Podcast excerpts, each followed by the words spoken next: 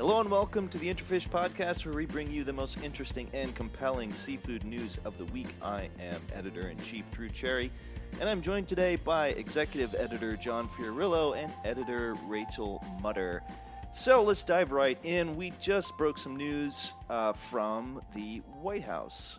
U.S. President Donald J. Trump issued an executive order about uh, the competitiveness of the U.S. seafood industry and it seems like he has a bee in his bonnet about the uh, level of self sufficiency, about regulations, uh, unsurprisingly. But in particular, if we look at what this order is about, the way that I read it, the way we, we read it, was it's about aquaculture development. So, John, give us a little bit of a sense of what's behind this and how long uh, this has been in the works, because this this does seem to follow on the the efforts, this um, multi stakeholder effort that's been um, uh, ongoing for for quite a while. So, what'd you make of, of today's order?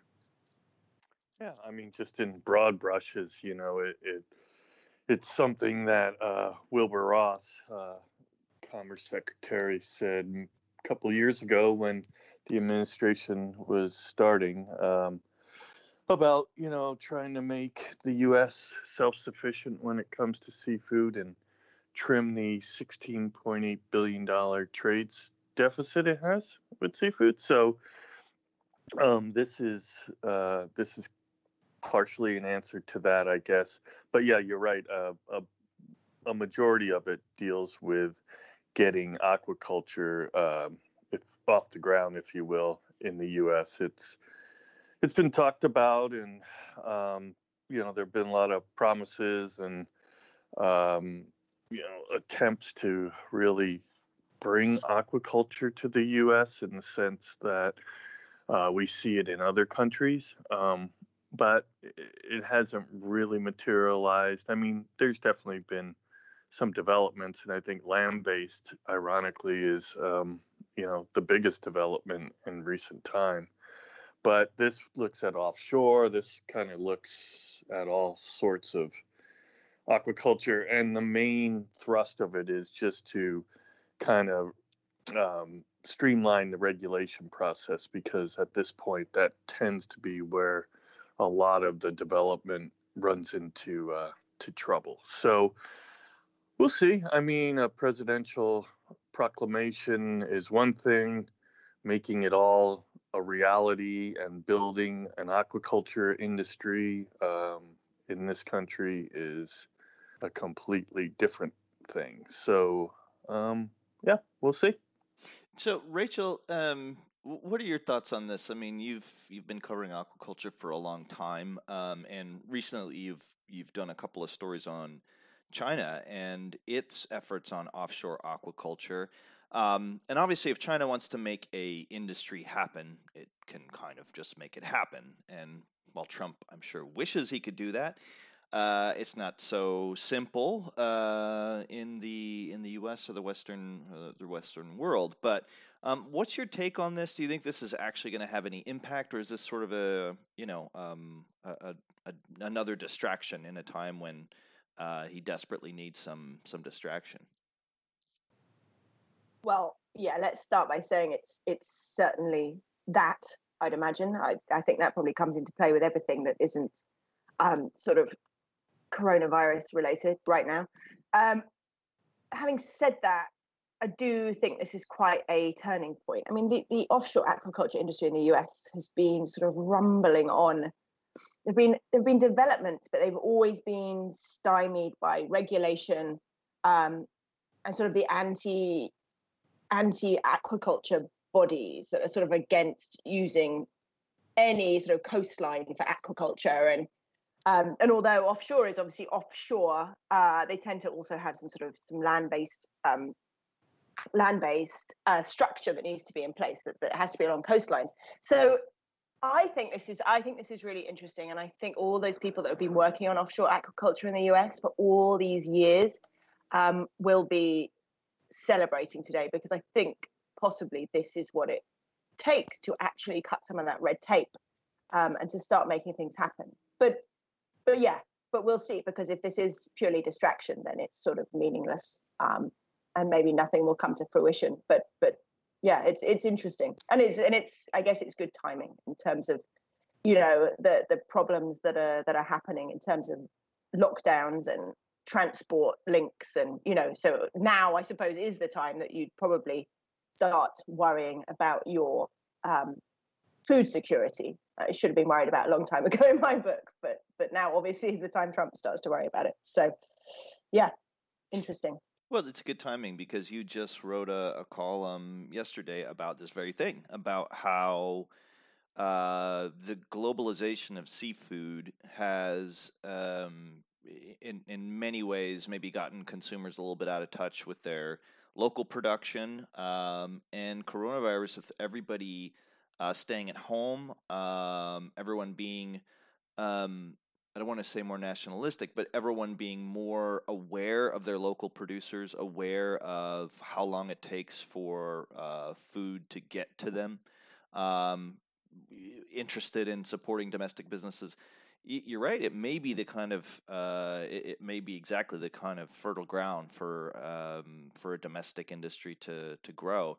It reminds me a little bit. It's not um, again. I think Trump, in many ways, uh, had some um, with his administration when it started, mimicked a lot of the um, a lot of the the activities that that Putin had kind of put in place um, in terms of protectionism, and he sort of you know pushed those out pretty early, and I think with his trade battles and things has um, followed through on that um, somewhat or attempted to follow through on it.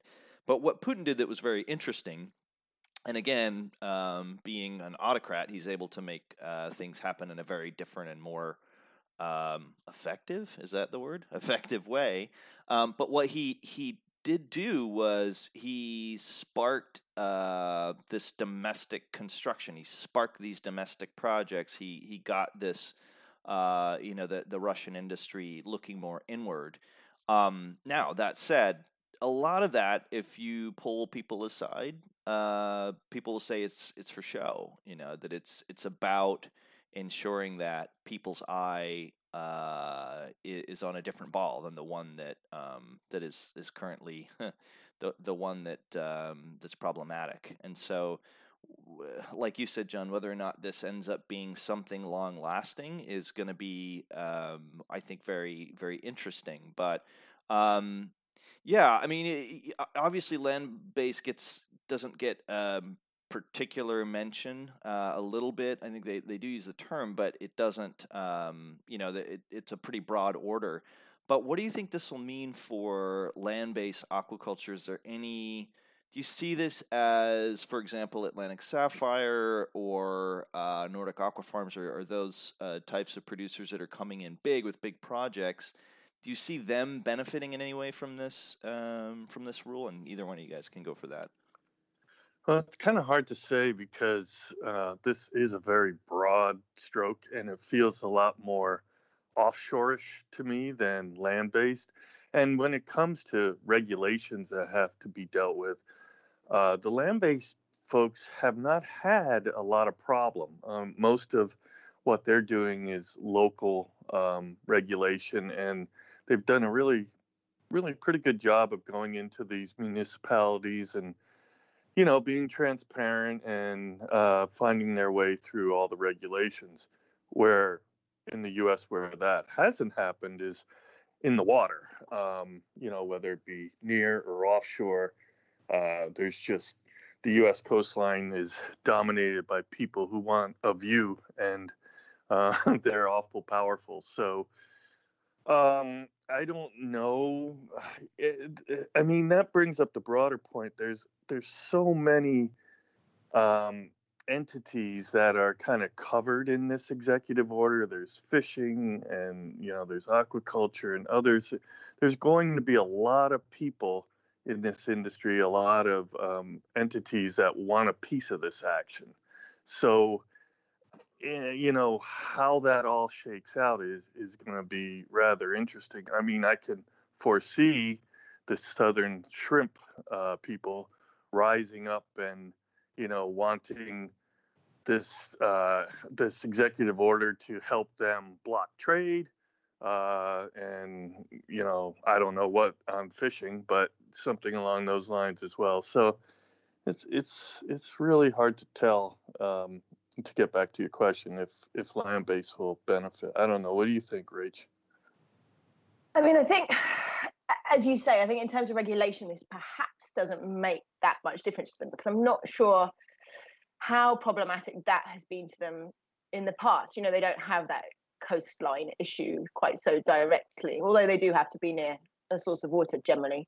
Um, so I suppose that comes into play. But eh, yeah, I mean, yeah, it's interesting. I think I think in terms of thinking though, in terms of sort of the broader picture of um, this giving more credence to sort of localized food production, etc. This is this is kind of a dream come true for land-based producers. I mean, this is what they've been pushing. This has been their marketing story all along. You know, um, we can produce close to markets. You don't have to rely on um, logistics. You don't have to be worried about um, politics and trade barriers. Um, this is food production on the doorstep of the market, and it also, you know, arguably has a better carbon footprint, which also comes into play here. Um, so yeah, I think I think for them, this is good news. Yeah, I think I think they'll be celebrating this. Um, but yeah, as you say, John, I suppose they didn't have that many barriers in place in the first place. But yeah, certainly from a consumer sort of a marketing perspective, this is this is a good story for them.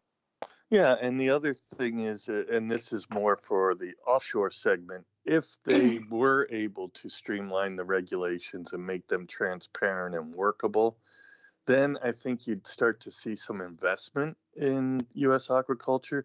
I mean, obviously, in other places, Norway, Chile, etc., you see plenty of investment um, in in their sectors, and you don't hear as much uh, because there's so much uncertainty as far as regulations and things like that. So, if the outcome of this ultimately is a really streamlined, transparent set of regulations that govern development, um, that you know that could light the match to investment, which would then obviously lead to more development.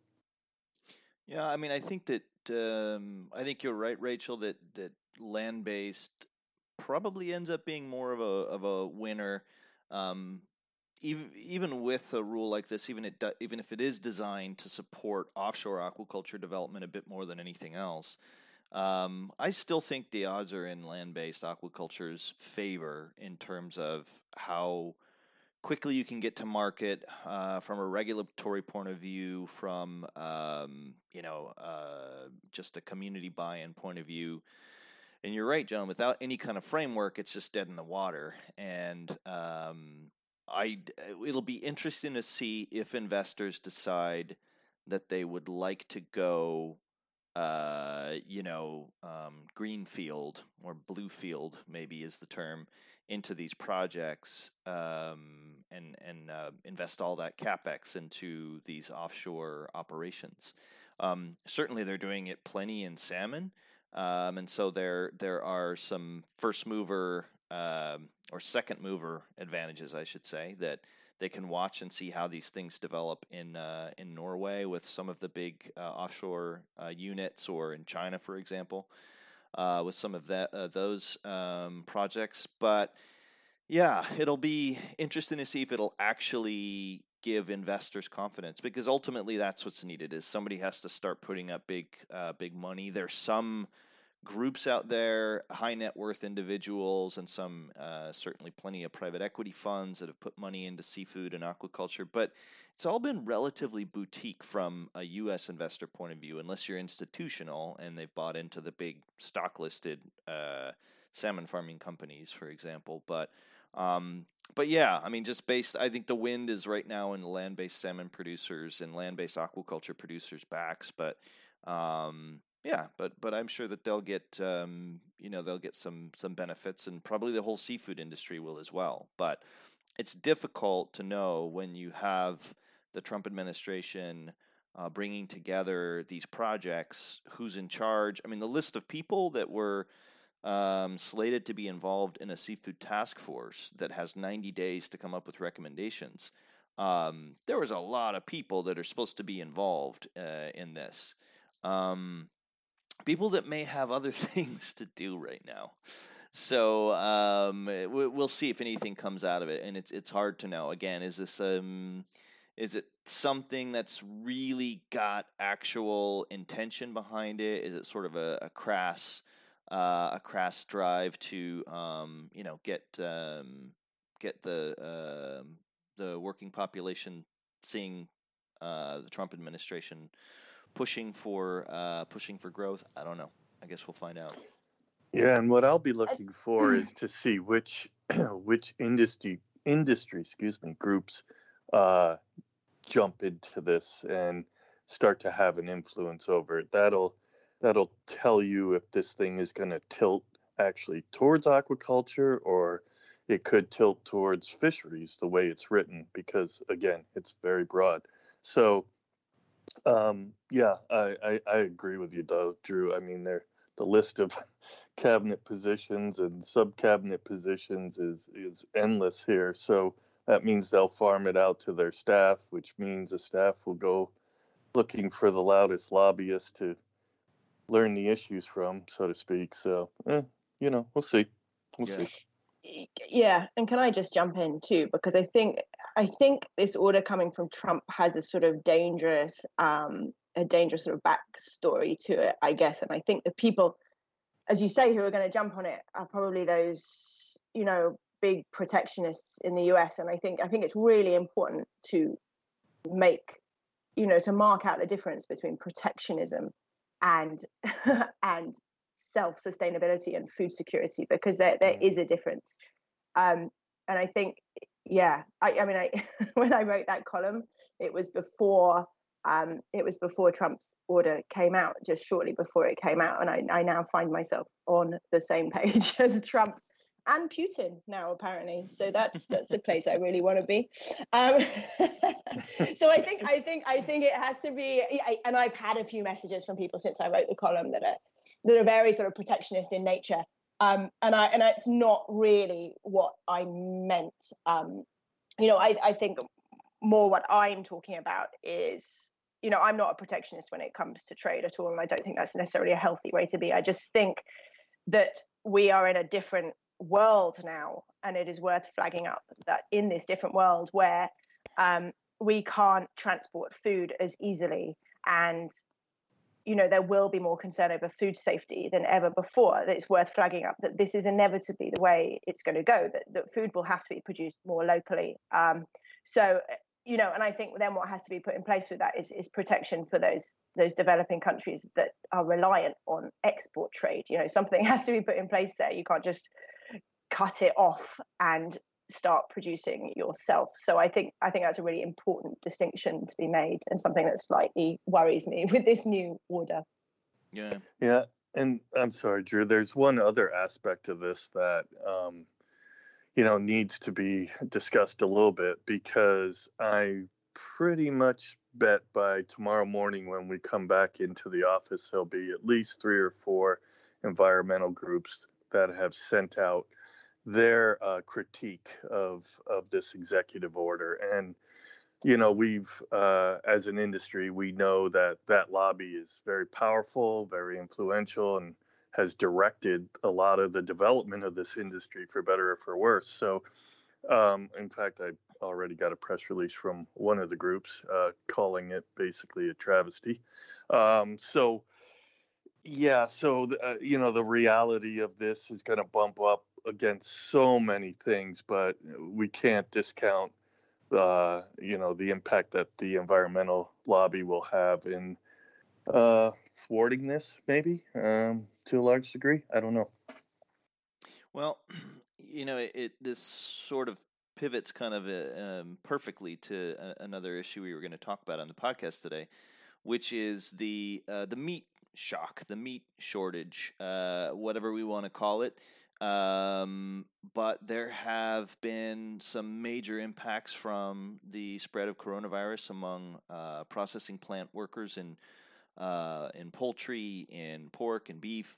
Um, and it's gotten pretty serious. Um, and it's even, you know, I, it reached the White House, I believe, last week. President Trump uh, invoked the Defense Production Act to keep uh, factories moving, which was a confusing uh, order because it can't really be enforced. And there was a lot of confusion on the part of unions representing those workers as to what it meant and whether it meant that it was giving power to the companies to um, force people to come to work despite being sick. So it's been quite a mess. But this is not that far away from seafood at all. Um, there's a lot of different ways that we'll uh, that we'll slice this up uh, in our coverage in the coming weeks, I'm sure. But initial thoughts uh, are are that this uh, this rise in meat prices, this fear about meat availability, um, it, now that it's hitting the headlines and now that it's on consumers' minds, and and you have meat companies um, coming out and saying, "Hey, the supply chain is broken." When you have the CEO of Tyson saying that, um, that's pretty scary. Um, but whether or not it's going to uh, help, hurt, um, have any kind of impact at all on seafood, um, it does kind of go to this whole idea that you were talking about, Rachel, and that you do talk about in your column, which is food security. Um, and certainly, COVID has made food security a it, it's a completely different issue than it than it uh, ever has been before because it's not just supply chain uh, logistics that we're talking about and it's not just restaurants being closed; it's the people that actually do the work.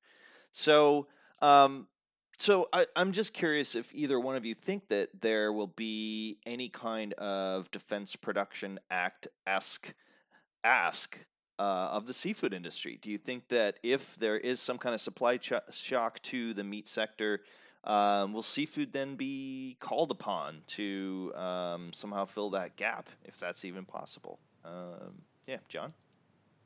Well, I mean, I think there's al- already been the shock, right? So the uh, a lot of uh, retailers are already rationing, for lack of a better word, uh, meat and poultry purchases. So the shock is is underway. Um, whether that uh, President Trump will use that similar act, the Defense Act, to kind of uh, engage seafood, uh, my guess is no, but I don't really have any anything to support that. It just is kind of a feeling.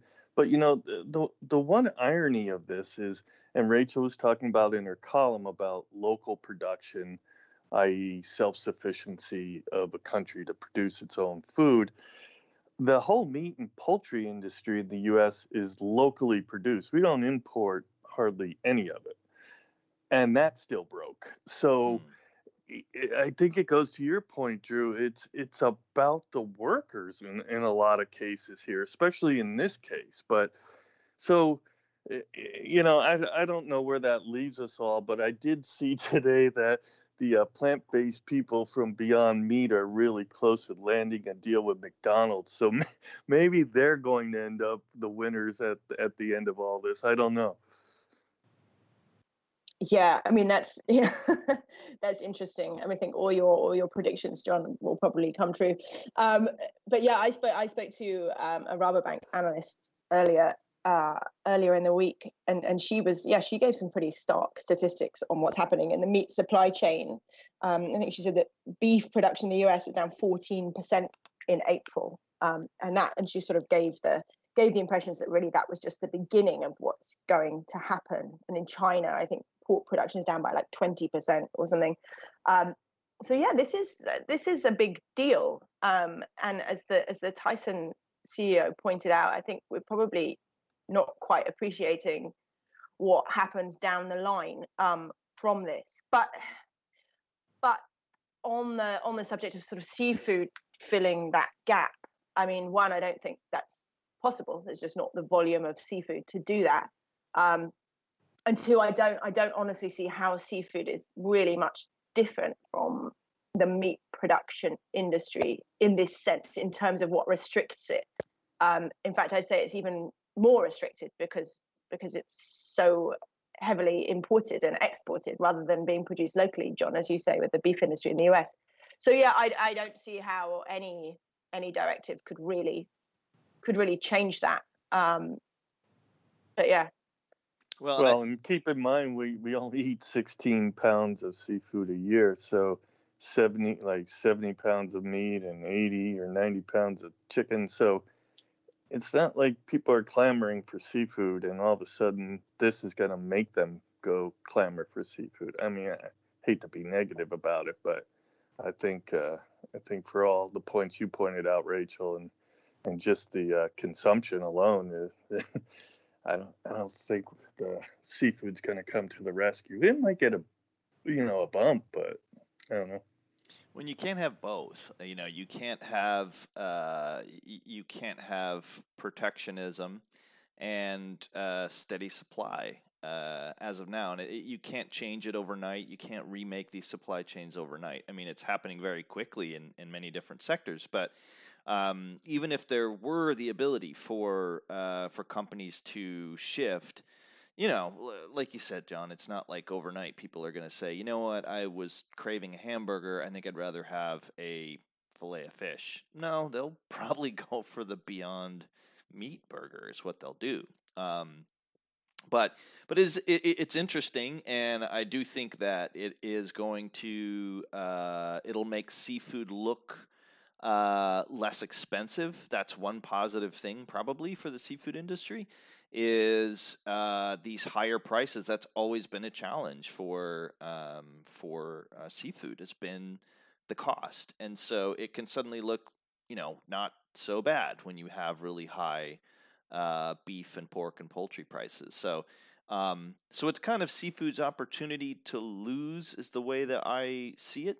Um, but uh, but yeah, I mean it, it is for real, and um, you know the the president again um, saw the headlines about Wendy's having to stop selling hamburgers at 18% uh, of its locations, and he was on the phone. He was on it. He called the uh, the owner of Wendy's, Nelson Peltz, or the I think Nelson Peltz runs it. Anyway, he's a billionaire, so they run in the same circles. Uh, and uh, yeah, and he got him on the phone, which should fix it right up.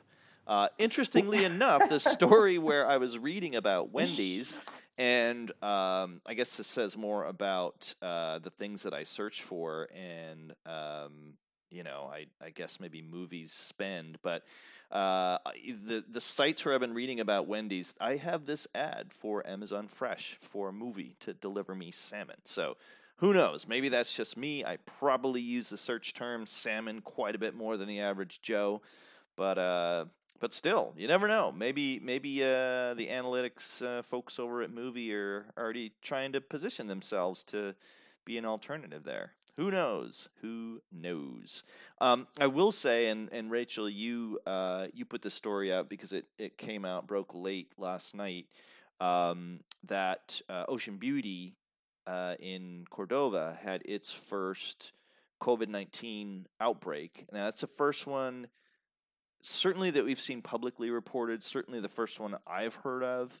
Um, uh, in terms of a, an executive or a worker or uh, you know a support person in Alaska in the Alaska seafood sector getting um, getting infected. So um, I think it comes at a very mm, eh, yeah maybe it's good that it comes at this time but uh, Copper River opens in a week from today, and so um, you know the the Alaska salmon season now is it's already had this cloud of COVID hanging over it, and now um, it has uh, it has its first case in seafood, and incidentally, the very first case in the city of Cordova. So it's kind of like the worst nightmares that some of the the communities have been talking about, particularly in Bristol Bay, uh, with people uh, coming from the outside um, for the fishing season. This is exactly the scenario that people have been painting and saying this is this is exactly what we're afraid of.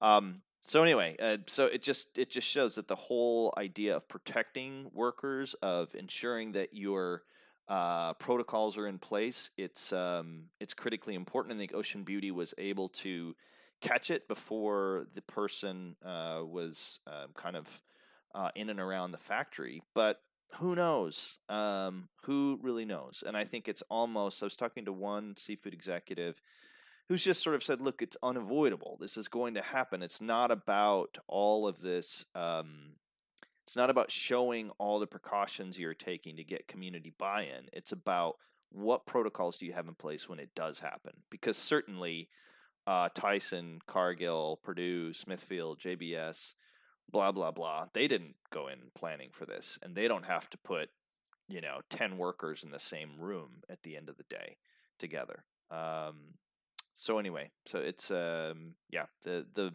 the very shock that's hitting meat could certainly um, hit seafood as well. Um, so we'll see about that. Um, last little thing to hit on um, research and development. Uh, we were uh, we were discussing um, some of the areas where seafood companies would need to be tightening their belts. And um, one of the things we looked at, our colleague Demi Corbin in uh, in London looked at investment in alternative feeds, looked at uh, R&D spend uh, for researching uh, different feed formulas, for researching reduction of marine ingredients, and just whether or not that's anything that people, um, anything that the feed companies um, would be moving away from. And you know, our thinking on it was okay, insect meal is exciting, algae inclusion is exciting. Um, there's there's a lot of different things that um, are perhaps the future of of feed, but maybe now's not the time to um, you know to be spending um, to be spending money and, and chasing these things. But um, surprisingly, Rachel, they um, they are actually kind of of the mind that it's time to double down right now, given that aquaculture may have a really really big role to play in in food security yeah, I mean, now is not the time to be reducing your uh, research and development, your your investment in in science and progression. I think I think if anything is clear, this is this is exactly the time that this area needs to be stepped up. Um, we've spoken about it before on podcasts, but technology um, is sort of a, a crucial point for for the aquaculture industry in particular. Um, and I think, yeah, and it plays, you know, it plays to the strengths of of food security, or rather, food security sort of needs that needs that investment in uh, in technology and and research in order to in order to be possible. Um, so yeah, so yeah, unsurprisingly to me, the every feed company that Demi spoke to said that no, absolutely not. We are not reeling back on research and development. This is the time to invest because you know if if we can't be in a sort of very crude way, if we can't be trading fish meal and fish oil in quite the same way that we did before, um, for all kinds of logistical reasons, um, then we need to have alternatives, and we need to have alternatives that are easier to transport. And and actually, all the alternatives are particularly sort of the the algae the algae route. It can be produced, you know, with a pretty small um, footprint. Um, it can be produced close to market.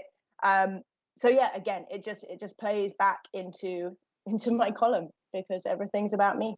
Um, no, but it, it, absolutely plays to that point. You know, this is this is a theme I think of, of what's developing now that we will be more reliant on science and you know and and all the things that come with that for our food security going forwards. Well, hopefully, let's see, John. What are your thoughts?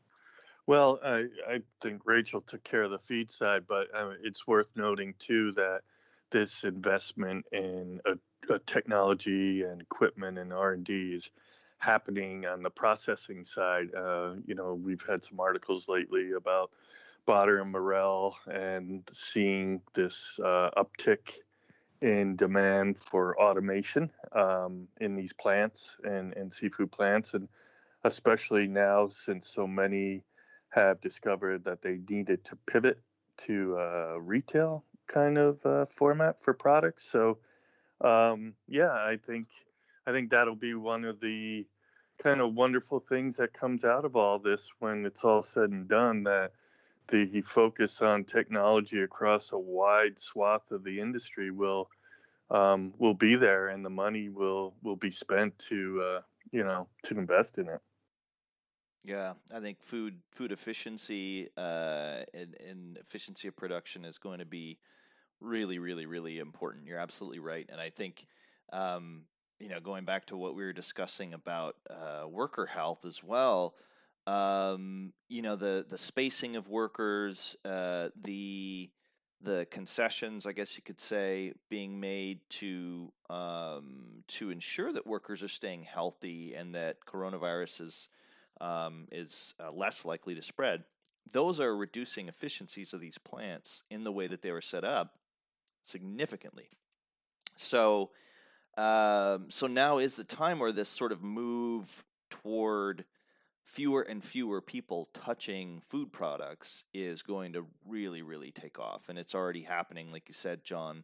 Um, you know, not too long ago, if you remember, John, we were uh, we were on a, a, factory trawler vessel that uh, fishes in the Bering Sea, and that was what one of the uh, one of the executives there that that we met with said was, you know, we've got X number of people, you know, whatever, hundred some odd people that are on this vessel, and you know, we we have to get that down. We have to find ways to reduce uh, our crew to make to make this all work. Um, so it's not just a um, it's not just a, a commercial concern.